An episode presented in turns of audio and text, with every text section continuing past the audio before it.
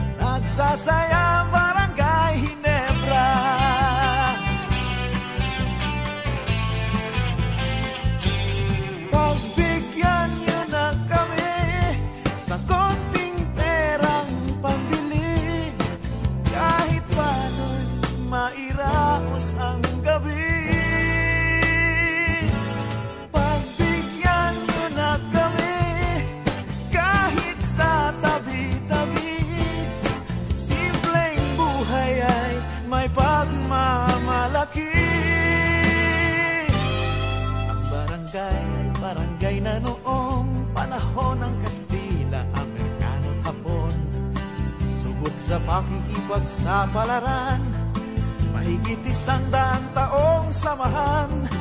Sa labanan at pakikibaka, walang iwanan sa hirap at ginhawa. Bawat munting tagumpay at higaya, nagsasayang Barangay Ginebra.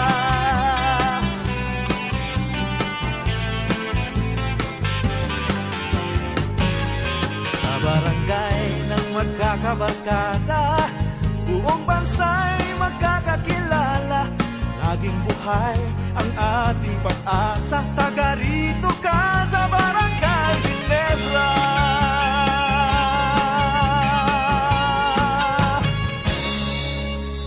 Kumusta po mga kabarangay? Ako po inyong kaibigan Simpapawid, ang inyong Direk Rene, dito po sa ating programang Barangay New Zealand sa Free FM 89.0. Subaybayan nyo rin po ang iba pang mga Barangay New Zealand programs sa TV po tuwing araw ng Lunes, alas 9 ng gabi sa APNA TV Channel 36 at syempre sa ating mga social media accounts sa Facebook, sa YouTube, sa Instagram, sa TikTok at meron na rin po tayong Twitter. Yan po ang ating Barangay New Zealand. Ako po ang inyong kaibigan Simpapawid, ang inyong Direk Rene.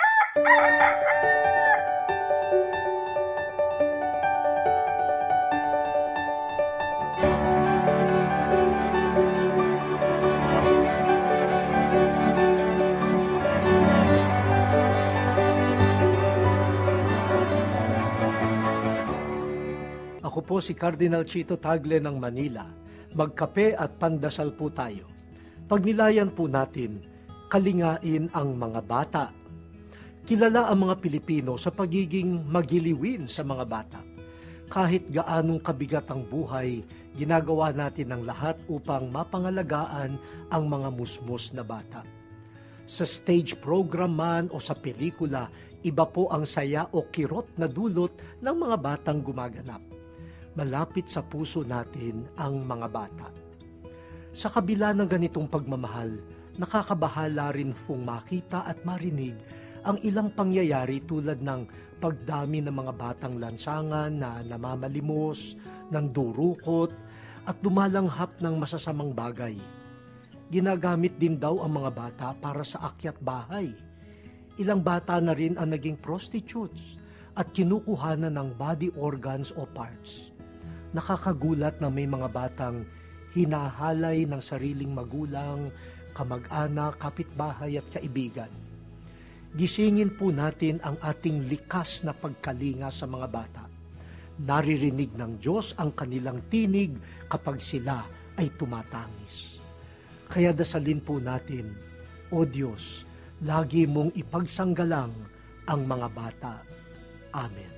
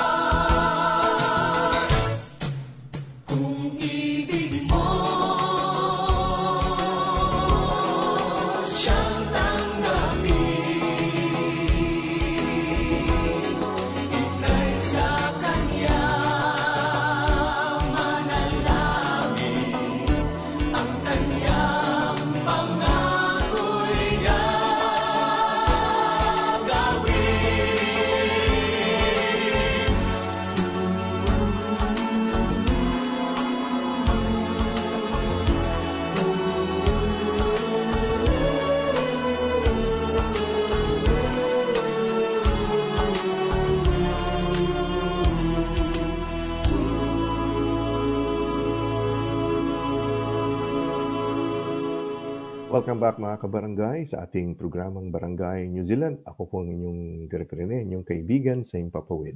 At sa gabing ito, dito po sa Barangay New Zealand na napapanood po sa APNA TV Channel 36 at sa ating PSTV 5 Plus YouTube channel, ang ating makakachikahan ay siya po isang accountant at nagpa-practice po siya dito sa Aotearoa, New Zealand. At minarapat ko na makapanayam natin, makausap natin kung ano ba ang buhay-buhay ng isang accountant dito sa New Zealand. At ang ating makapanayam, walang iba po, si kasamang Darwin Daclan. Darwin, magandang gabi sa iyo, pare ko. Magandang gabi. Ang ganda ng boses. Magandang gabi po sa lahat, sa ating manunood. At of course, kay... Direk Rene, magandang gabi po at taos puso po akong nagpapasalamat at ika nga it's my privilege no para to serve others. So yeah, thank you so much for having me. Yes. I've been trying to find a common time with Darwin at pareho kasi kaming busy. Tapos nagkasakit pa ako nung time na yon, nung medyo maluwag-luwag na si Darwin, nagkasakit naman ako. Tapos Pasko na and then ngayon na. Kasi papasok na naman tayo sa tinatawag na tax season ng New Zealand. Kaya siguro inunahan ko na si Darwin. But Darwin, just to put into context, no, taga saan ka sa atin sa Pilipinas? Ako po lumaki sa Davao City, sa South. Ito yung kung saan si President Duterte. So isang Bisaya.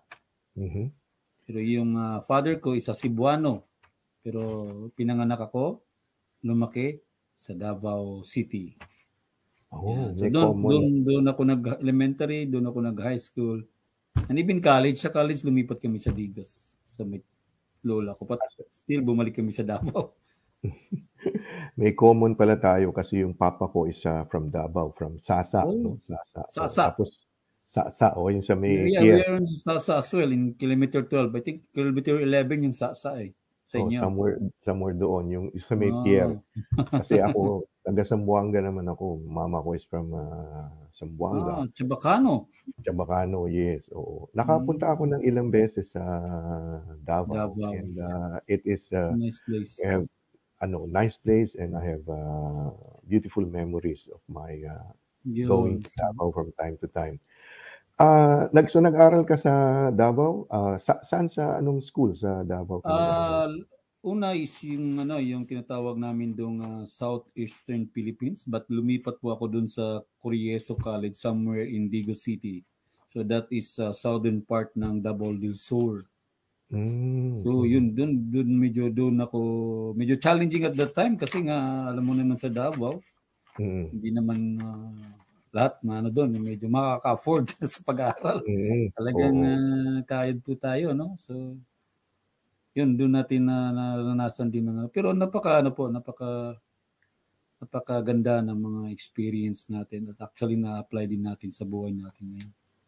So, you finished an accounting Yes, course? I've completed po, Bachelor of Science in Accountancy. Okay, so, after the Matsasa sa high school, pumunta po ako sa Cor Jesu College. That's one of the napakaganda ng ngayon, yung university na yun o yung structure na yun.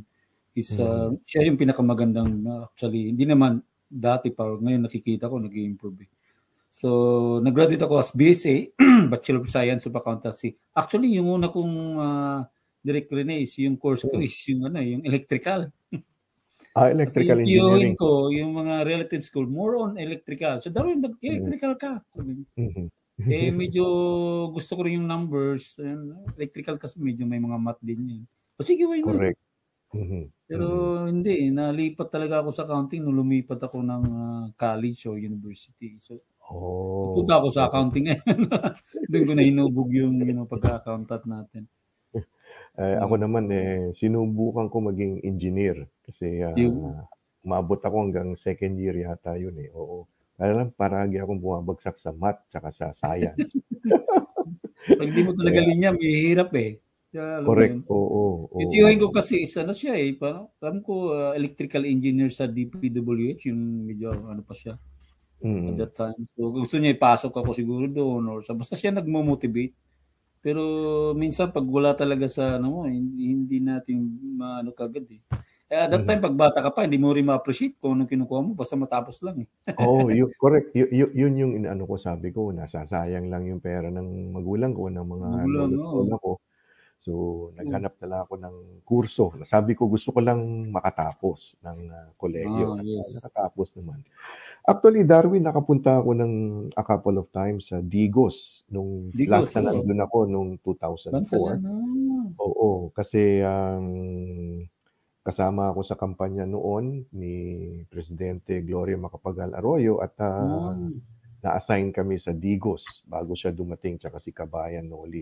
At nakalimutan ko na, mayroon kaming masarap na kinainan dun sa Digos eh. Yung kamay lang, yung ano, parang sarap eh. Oh, dito kasi banda sa may dagat yun eh, yung kakamayin lang, ihaw.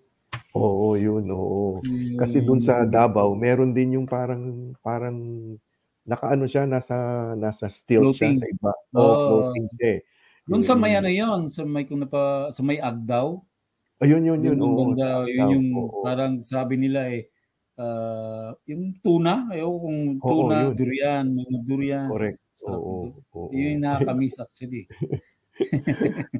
May sabaw, may kinilaw, may... Oo. Tapos kamay, subba, oo.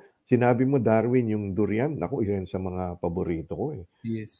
Pag dumadating ako ng Davao, pag bukas ng aeroplano, naamoy ko na yung pastillas, yung ano. Mura doon kaysa, dito pinumpara natin ang layo. Dito. So, Darwin, you practice being an accountant sa Davao or you moved to Cebu or to Manila? After after my course, pumunta kagad ako sa Manila kasi andun din si mother ko and my some of my brothers and sisters. So nag-continue ako doon, nag-review. Doon ako nag-review, doon din ako nag-exam as an accountant. Napakahirap kasi nag-aaral ako, nag-exam din ako. Board exam. Eh, alam naman natin sa accountant, there are 7 subjects na kailangan may pass together kung maaari. Oo, kung hindi, balikan mo lahat dito. So, napakahirap. Pero anyway, naipasa natin yun. Tapos, nag-continue na ako nagtatrabaho na. At isa sa mga experience ko, sa San Miguel ako, galing San Miguel Corporation, sa Ortigas. Sa likod ng Mega Mall. Yung likod ng SM Mega Mall. Yun. Doon kami, yung lumang building doon. So, ang trabaho ko noon is internal auditor. So, that was, after ko ma-experience yung being a normal accountant, general accountant, marami akong experience sa operation eh. So, nung huli ko is, internal auditor. Yun. So, being an internal auditor kasi, ikot-ikot kami sa buong bansa, Cebu, Davao, pasyal-pasyal, medyo bata-bata pa, mahilig pa sa pasyalan. Pero doon ko naranasan din talagang maging magtrabaho sa Manila. Napaka-traffic din. Very challenging. Challenging siya, challenging. Kaya intindihan natin yung mga balita na ganun. Lalo na siguro ngayon kasi ang dami ng improvement, dami ng success. Alam mo yun. Nung time siguro, ginagawa pa lang yung MRT, no? Sa EDSA. Yung maraming MRT na nabago ngayon na narinig ko, ginagawa pa lang noon. Kaya doon laging matraffic pati. Kasi pagkabit pa lang ng poste, talagang tama. Abutin ng linggo-linggo-lingguan yun. Oo nga eh. Kasi ako, nagtrabaho ko sa isang radio station doon sa may Ortigas. So habang ginagawa yung sa Strata 100, sa Mabuhay Broadcasting. So, natatanaw ko yung San Miguel. San Miguel. San Miguel building. Yeah. So, yun yung... So, I think the whole accounting process, lahat ng position ng accounting na daanan ko na. So, So, kaya medyo doon tayo hinubog. Hinubog at kasi yung accounting kasi, marami po siyang, maraming department yan. Daming sections pala. Okay, yeah. Payable ka lang, receivable ka lang, general, dito ka lang, dito ka lang. So, after dun sa your working sa San Miguel Corporation, naisip mo nang to migrate to New Zealand? Yes, mag-migrate sa New Zealand na kasi Kasi medyo nakikita din kasi natin na dapat yung family natin is hindi naman, siyempre isa sa mga magulang pangarap natin yun, di ba, na yung anak natin ay magkaroon ng magandang kinabukasan, ganun. Correct. So pumunta kami dito nung last June 2016. Mm-hmm. So kasama ko yung family ko actually. Talagang nag-study ako. Sabi ko, hindi, sama-sama tayo lahat. Kasi di mo na itatanong. So coming from a challenging family kasi yung history ng family ko. So I want my family intact pag kung saan kami pupunta. So yun yung nagpapamotivate sa akin. Mas maganda siguro kung saan ako, doon tayo. How many children do you have, Darwin? Ilang anak mo, Darwin? Kids. So, meron ako ngayong dalawa. So, 13 at saka 8 yung youngest son at saka isang daughter. So, babae at lalaki. So, isang they were lalaki, very young. Oo, very young pa po. Batang-bata pa nung dumating dito. Oo, kasi isipin mo, dumating kami dito that was 7 years ago. Mm-hmm. Nang ganon, malapit ng 7 years. So, yung anak ko talagang isa, 2 taon pa lang yun, yung bunso. So, you were saying na nag-aral ka ulit dito? Yan. So, ganon yung pinili kong option. Oh, okay. Mm-hmm. Okay, so may option tayong iba, pero yun ang pinili ko. So, ang pinili kong option is mag-aral as a postgraduate business administration. Which means parang most probably equivalent siya sa MBA sa atin, parang ganun. Okay. Mm-hmm. So after all the meron kang mga yung experience mo, kailangan mayroon kang experience, kailangan tapos ka sa college. Mm-hmm. So marami silang mga requirements. Mm-hmm. So isa 'yun sa mga requirements, yung experience at tapos ka sa college. So nag-aral ako sa kung nakikita mo yung certificate, di mo yata malinaw. Yung AIS, the Auckland Institute Studies. Yes. Oo. Yun sa may St. Luke's ba yun? St. Luke's yun, dun banda yun. So, yun yung alma mater ko. Marami kaming mga Pilipino that time. Okay. Dami kami. Pero ako lang yata yung medyo kasama ko kagad yung family ko kasi gusto ko. So, sama. So, medyo challenging. Alam mo naman yun, pagdating dito, wala namang trabaho kagad. So, 20 hours lang yung pwede ka magtrabaho. Si Mrs. ko pwede magtrabaho. The problem was yung mga anak ko maliliit pa. So, hindi pwedeng iwanan din. Kayod talaga tayo nun. Pag sabi ko nga, kailangan yung trabaho ko na pwede ko madala yung anak ko. Sabi ko, tinatanong ko, bawal yun dito, bawal. Wala tayong magawa, maraming challenge. Buti na lang yung di ba, mayroong tayong 20 hours free dito, 30 hours free, para ipadala yung bata dun sa nung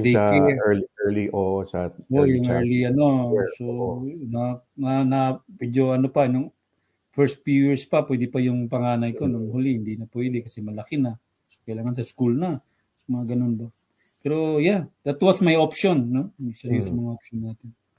And you just showed to yourself and to others that family is important, no? Napaka-importante ng pamilya at sa hirap at ginhawa magkakasama.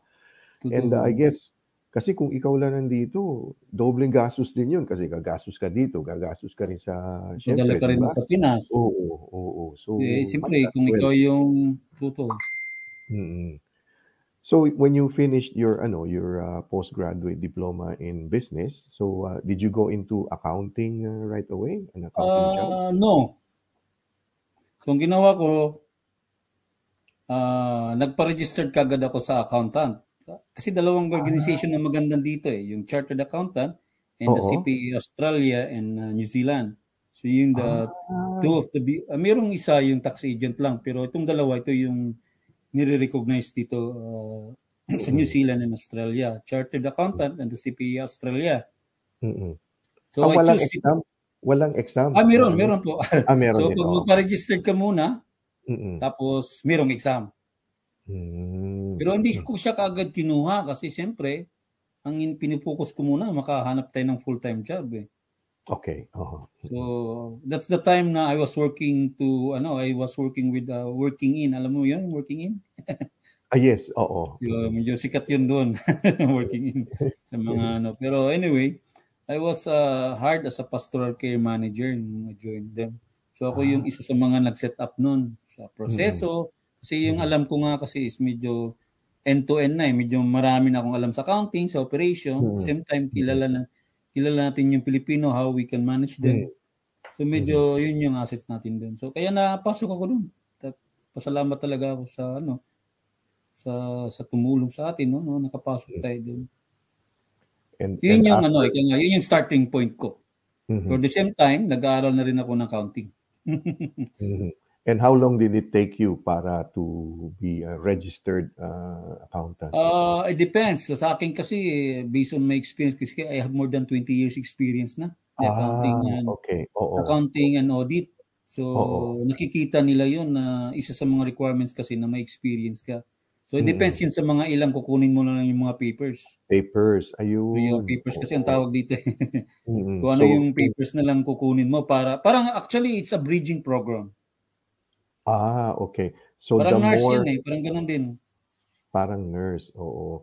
So the more, what is this? The more experience, the better pala. Kasi the better po. Kasi yung i-exam mo, mas malalim yung alam mo, mas maganda. Kasi more on practical questions sila eh. Though you have a theory, pero more on practical questions kalimitan. So, yun yung advantage mo doon. Tapos titingnan nila kung ilang papers ang kailangan mo. So, ganun. Okay. So, isa din yun sa option actually. Kahit nga sa Pilipinas, pwede ka magpa-registered na eh. Kahit hindi ka muna dumaan ng postgraduate. But, yun nga, kung based on employee by, kung pwede ka ma-employ, kailangan nandito ka. Diba? Ganun lang naman yun. So, but I believe, kasi nakikita ko yung taxation dito, yung public practice. So ito yung sa kikita kong opportunity na maganda aralin, magandang ika nga dalawa kasi accountant eh, pwede ka maging public practice, pwede ka ring private accountant. Yung mga sa company, yung internal accountant, that those private accountant yun. Yung public accountant naman, private accountant necessarily na meron kang license eh. Ah, you can work for the accounting company. Yes, you can work with the accounting firm or inside the big businesses. Pero not necessarily you have a license. Unless you have a position siguro. Okay? Pero yung sa public accountant, it's a must. It's a must. To, that, to make it legitimate. And legitimate, the same time, required ng IRD yun na hindi naman required, at least medyo may malaki ang chance mo pag nag-apply ka for tax agency na medyo may license ka at may experience dito sa taxation. Kasi after ng Working In, nag-work muna ako ng accounting firm. Hindi ko lang pwede i-disclose yung pero nag-work ako ng accounting firm as a tax accountant. So talagang yung experience natin talagang halo-halo ba? Ibig sabihin na halo-halo, from umpisa ng accounting, pinakamababang posisyon, hanggang sa pinakataas, naging financial controller din ako before, hanggang ngayon naging tax accountant. So doon ko na doon ko natansya na kaya na nating i-guide yung mga Pilipino na gusto mag-business. So am I correct to say that you are one of the few Filipino accountants dito sa Aotearoa, New Zealand? Or yung mga nagpa-practice talaga, you have your own practice? I heard some. Siguro ako lang yung medyo makapal na mukha nalalabas. I heard some. Depende na rin sa kanila, no? Based on strategy nila, business strategy, paano sila mag-show sa business. Pero ako more on outdoor kasi ako eh. More on labas ako eh. Actually, kung nakikita mo mostly mga accountant is nalagang silent lang yan, sa likod lang. Pero iba kasi yung senaryo ngayon eh. Kasi marami akong direct rin eh, kung di mo na itatanong, marami tayong mga bagong nagbi-business na natulungan natin na paano umpisahan at tingnan mo sila ngayon. Hindi sila, kasi takot sila mag-business, gawa hindi nila alam paano mag-start. Nahirapan din sila mag-English. Hindi naman sa So, for example na lang, ano yung mga construction? Mm-hmm. May mga magagaling tayong supervisor or mga construction na pwede mangontrata directly. Mm-hmm. But they don't know how to start. So, kagandahan, yun yung, sabi ko, yun yung actually yung vision ko, mission ko, ano? Mm-hmm. To help them, to reach them. Mm-hmm. To start, how to start business. Kasi tanong ko lagi, bakit? Pag pumunta ka sa mga tindahan, ibang lahi. Ba't ganitong nationality? Bakit ganito? Ba't walang Pilipino? Mm-hmm. Did you notice that? Sa mga food industry, mm-hmm. sa mga Asian store, birang-bira ka makakita ng Pilipino. Tsaka sa mga services, no, yung sa services, construction, lalo sa construction. Mm. I know someone na ang hawak nila lahat Pilipino, but sa taas hindi Pinoy. So why not? Why we cannot do that, di ba? So Darwin, what you're saying is yung company, yung Daclan Accountant Limited, it's not just limited to accounting, but you provide services like organization, ganun. Yes po, ang services ko, ito yung unique sa business ko. Hindi lang siya more on compliance. Pag sinabi kasing compliance is, you have to comply with the IRD as to GST and annual return submission. Mm-mm. No, that's beyond. My firm is a one-stop shop in terms of accounting and taxation. It means, kasama dyan yung company formation, bubuuin natin yung business, tutulungan ko kayo, structure, no? Paano ko siya buuhin, paano natin, i-discuss ko lahat yun, ano yung options mo. Tapos pag nag-agree tayo doon, let's start. No? Gagawin natin yon. Hanggang makarating ka doon sa dulo na tinatawag natin profitable. So mayroong business plan, parang ganun. Business advice, business support, kasama yon. So from beginning, may business advice support na yon. Diba? Ikita mo yon eh. Pa yung compliance, laging lang yun sa akin actually. Parang lang yung compliance eh. Kasi andyan na lagi yan eh. Parang easy, given na yung compliance. Pwede gumawa eh. Pwede gumawa. And it's a given that you have to comply. This one, we have, easy lang kasi kahit sino pwede gumawa. Pero yung analysis, yung planning, paano mo sila matulungan. Kasi nga, hirap din sila eh. Kasi siyempre, lalo na sa mga construction natin mga kapatid, di ba? Yung mga kaibigan. Hindi nila maarok yung technical term din.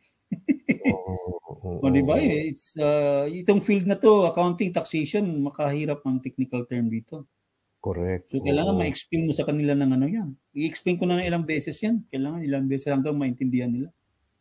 So napaka And in doing your business, Darwin, umiikot ka rin pala ng New Zealand. You went to Christchurch to conduct yung parang workshops and seminars about not just accounting per se, but the business services and everything that you do. Yes po.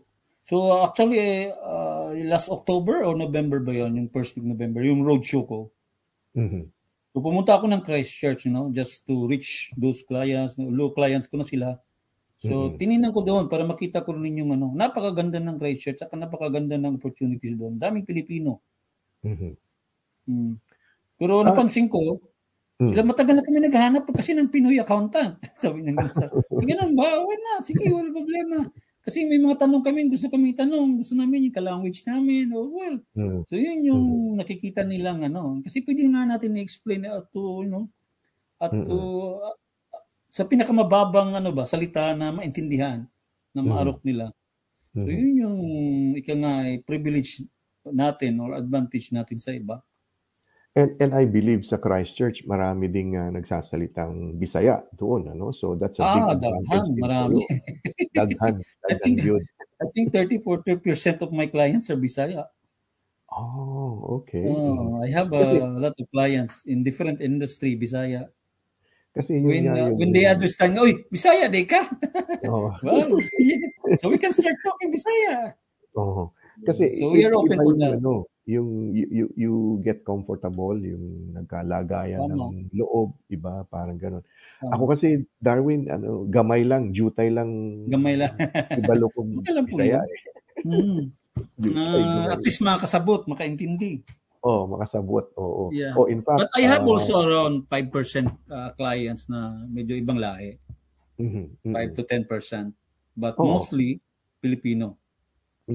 Because Darwin, I guess when you're doing business in Aotearoa, New Zealand, you have to, no? Hindi pwedeng i-limit mo lang sa Pilipino, i-limit. You have to grow your business and to reach out to...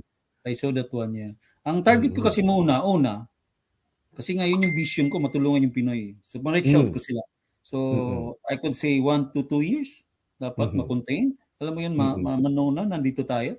Pag wala talaga, we can go, you know, we can go beyond that. At nakikita ko yun, nasa, ano ko yun, eh, nasa plan ko din yun. But actually, pumapasok unti-unti na ngayon. I have 5-10% nga na client na ibang nationality. Ibang, yes. We are planning big.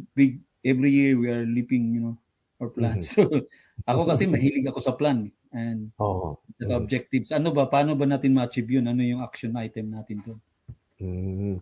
And your company, it's only you who is running it, or your wife is helping, or me and my wife. My wife is always beside me.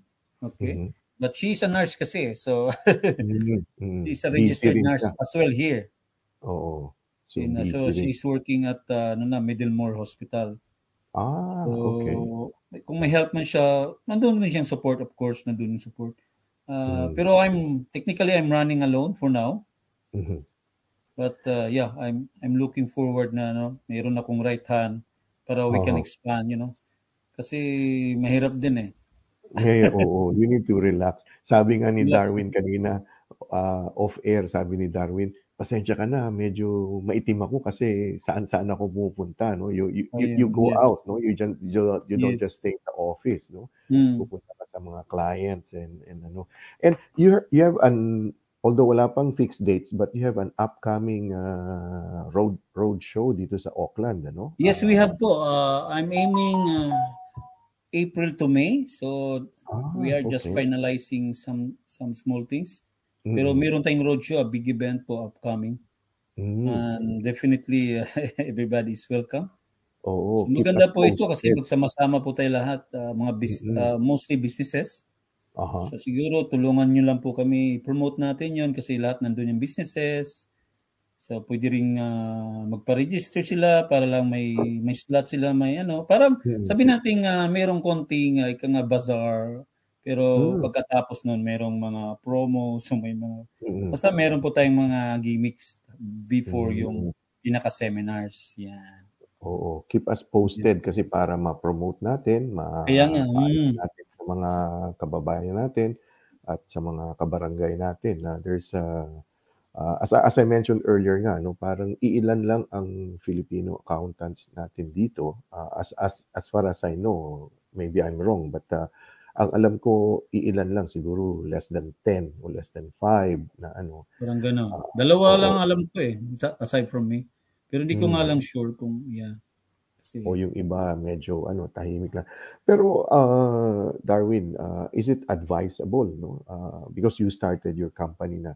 Yung sa mga nanonood, nakikinig sa atin, is it advisable to start a business nowadays, no? Whether it's an accounting firm or kung ano man yung negosyo, you think it's advisable with the my answer is yes. Because nag-open na po yung border eh. Actually, my business started nag-full-time talaga ako last December 2021, October 2021.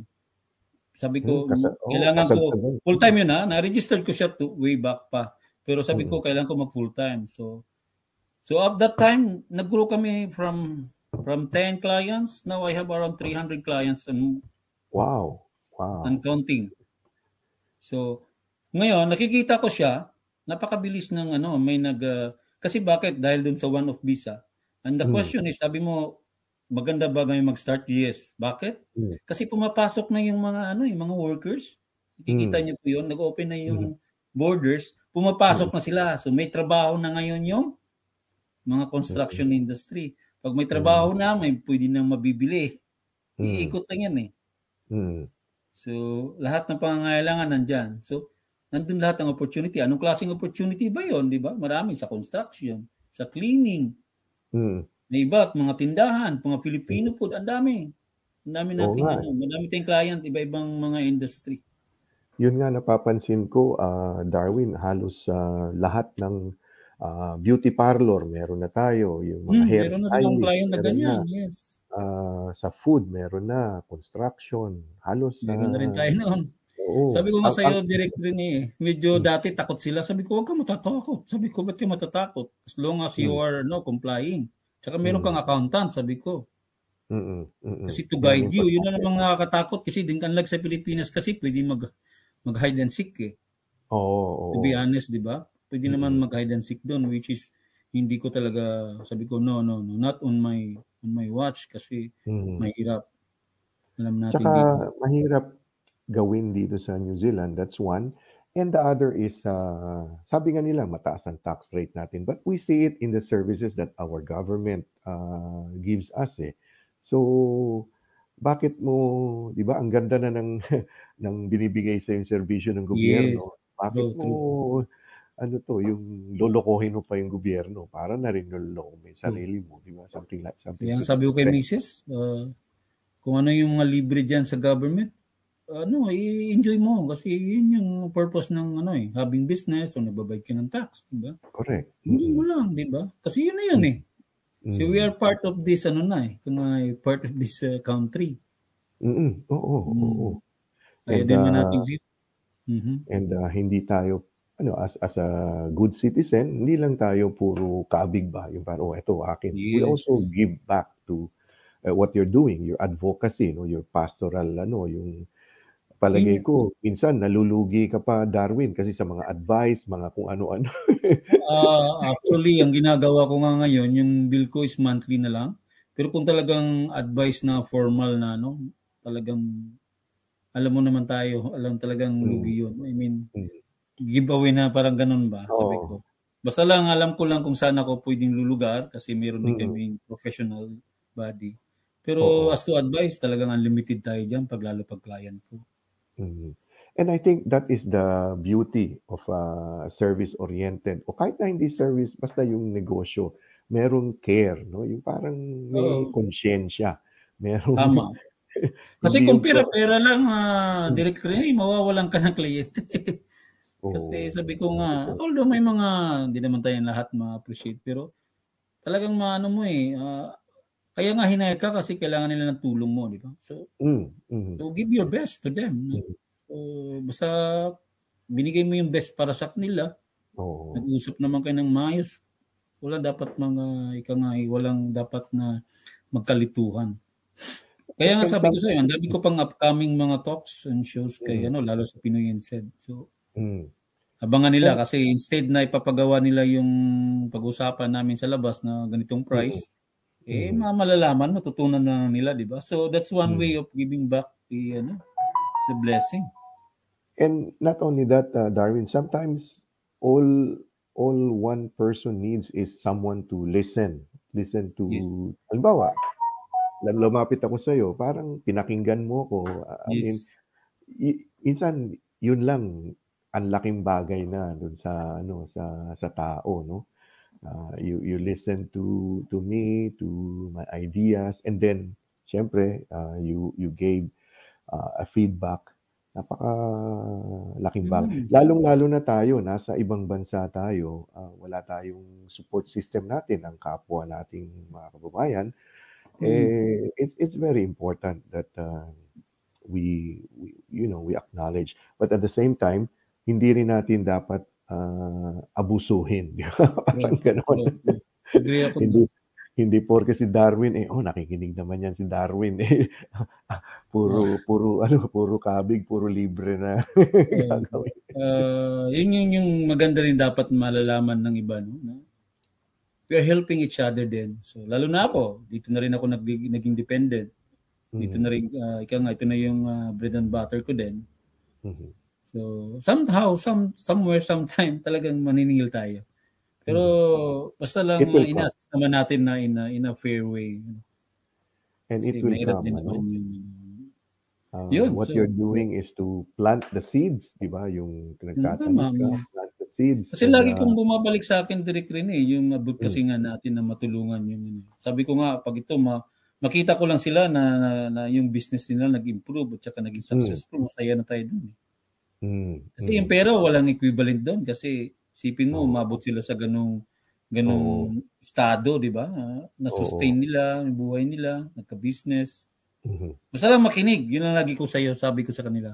Basta makinig ka lang sa akin, Brad, sis, or kilala kong client. Sabi ko, okay tayo, sabi ko. Kasi hanggang advice lang ako, pero yung execution, ikaw yun. Oo, siyempre. Advice lang ako, pero it's up to you. Oo, kasi ayaw naman nating advice ko, ako na rin mag-execute. Oo, you give them all the parang options, armas. Yes. Yung armas. Ito na yun. Left and right, center. Anong gagamitin mo dyan? Ikaw na mag-implement. Yeah. Pero I make sure to them na win-win solution yun. Hindi pwedeng sa kanila lang kabig. Yung government wala naman. So win-win lagi tayo dyan. Kung saan yung Darwin, maraming salamat sa oras, panahon na binigay mo dito sa ating programa and your words of inspiration, no? Nakaka-uplift sa akin at sa mga nakikinig sa atin. Any messages para sa ating mga nakikinig sa atin, Darwin? Yes, maraming salamat ka, Derek Rene. I think nasabi ko na lahat at sabi ko nga sa iyo, medyo mahilig din tayo sa outdoor. Actually, meron kaming upcoming basketball event start January 29. So, mga Pilipino din to. Yun. So, tayo nag-initiate noon, 7th season na. Pero yung sabi ko sa iyo, ito yung isa sa mga advocacy natin noon na instead na mga Pilipino, kung saan napupunta, dito na lang. Ganun din sa business, no? Sa business accountant. Instead na anong gawin natin or saan kayo mapunta, kung gusto niyo ng kaliwanagan, kung gusto nila ng kaayusan sa pwede naman silang makipag-coordinate lang sa akin. Pag-uusapan ng lahat. Ang advice ko lang talaga, kailangan maging legal lang lahat kung maaari. Legal, idaan natin sa maayos na proseso, legal kasi kung mas andun kasi yung tama, medyo magtatagal tayo sa business. Pag gumagawa tayo ng kulukan, lagi tayong nanaginip ng hindi kaya. So, yun lang ma-advise ko po, no? So, sana, marami pang mga, kahit hindi naman ako nila accountant nila, walang problema po yun. Pero ang ko lang, sana, mas marami pang mga business, Filipino businesses dito. Natutuwa nga ako at nakikita ko, kadaming mga ibababalang business, nakapost sa Facebook. Kahit hindi ko sila client, I'm happy na. Yes. Kasi nakikita, nag-improve. Kasi nga, yun yung struggle dito eh. Sisipin mo lang, dumating ka dito, medyo banyaga ka, hindi mo alam ano yung proseso. Ngayon, may visa ka na, may resident ka na, citizen ka na, pwede ka na mag-business. Kasi may kaibahan eh, sa business sa kayado eh. Iwan ko lang, hindi mo lang naitanong. Kasi yung business kasi, andun lahat yung privilege na sa'yo. Pero siguro next time, pag-usapan natin yun, ano? Yes, about sa business at having maging empleyado lang. Oo. So magandang medyo mahababang usapan yun. Maintindihan mo yung proseso na yun, yung logic na yun. Yung, medyo doon ka mag-iisip, maganda yung plano. Magandang topic yun. Topic at siguro mag-invita tayo ng isa-dalawa pang kasama para maganda. Yun. Maganda. Gusto ko din yan. Magandang talakayan yan. At, maganda po ito. So, thank you very much, Darwin. At hope to see you, catch up tayo one of these days. Pero hindi, yung sinabi mo, gusto ko yun. Eh, kasi I'm in between. Kasi ako isang guro, no? Pero meron akong binubuong sideline na parang eventually gusto kong eto na yung aking magiging main line, hindi na sideline. Talk about that. So, ganda po yun. So thank you very much, Darwin. Nais ko rin magpasalamat sa ating mga tagapakinig, tagapanood sa gabing ito. At pinayagan nyo kami ni Darwin pumasok sa inyong mga tahanan, sa inyong mga puso sa mga panahon nito. Dito sa ating programang Barangay New Zealand. Sa ngalan po ni Darwin Daclan, ang Managing Director and Owner ng Daclan Accountant Limited. Ako po inyong Direk Rene, dito po sa ating programang Barangay New Zealand. Thank you, take care, and God bless.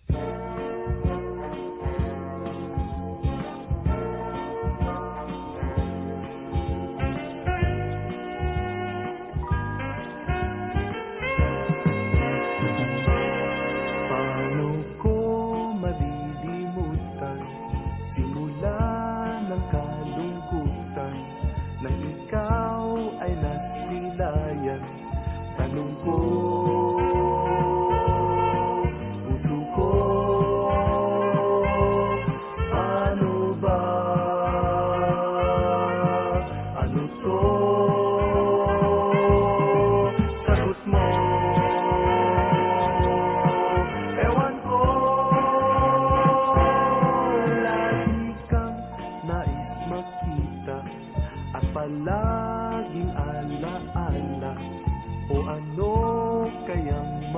isa sa sakit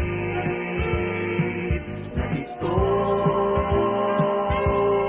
Ako'y lang ilog, isip lang dito. Bakit ang pag-ibig kapag ito'y naramdaman na hirap, maintindihan ang takbo. Oh, bakit ang pag-ibig kapag ito'y naramdaman na hirap, bakit ba ganyan ang gulo?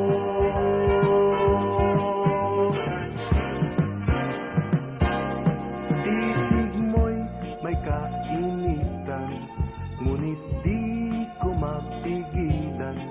Tuwing ikaw ay lalapitan, eto na nadala ng kuto at kaba. Bakit pa ngayon pa, bakit pa napipigilan ko ang aking kasabikan na ikaw ay makaibigan? O ka ba hadlang ka sa aking ligaya?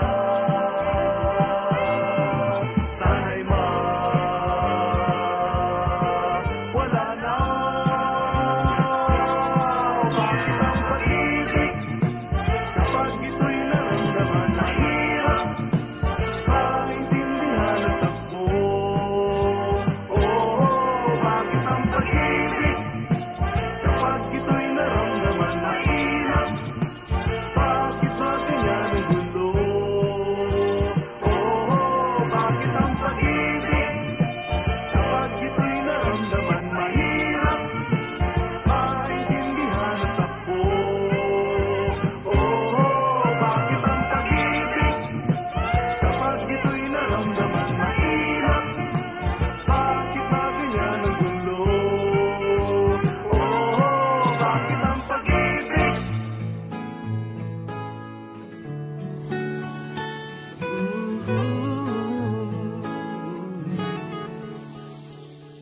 Tuwing umulan ay naalala tayong dalawa. Kay sarap isipin na may kasama sa buhay pag bumaha. Sukog na, halika na, sabay tayo sa payong ko. Hawak ka, kapitbahay, sa payong ko magkasama tayo.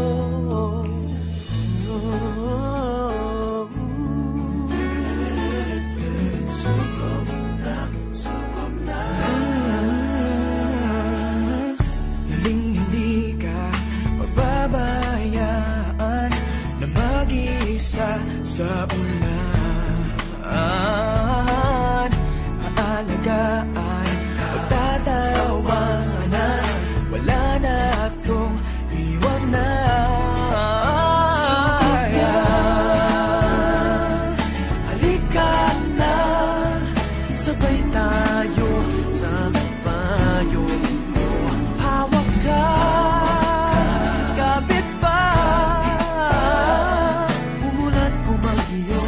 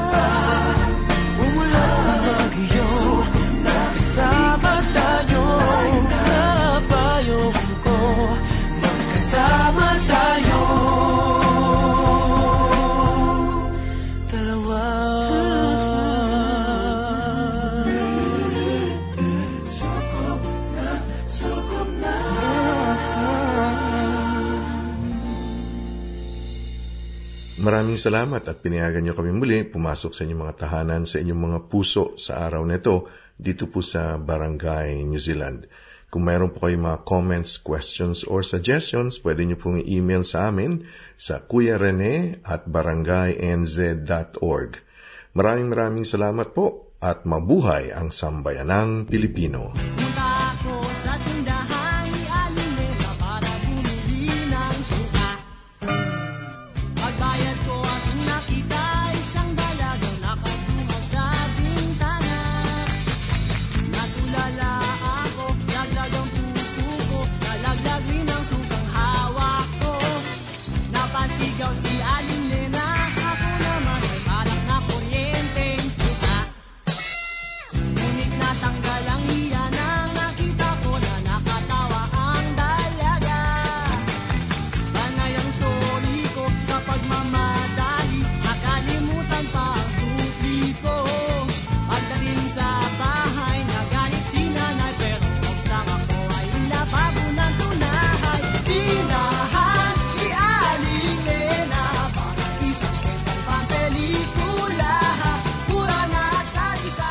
For more episodes, use the accessmedia.nz app for iOS and Android devices, or subscribe to this podcast via Spotify, iHeartRadio, or Apple Podcasts. This Free FM podcast was brought to you with support from New Zealand On Air.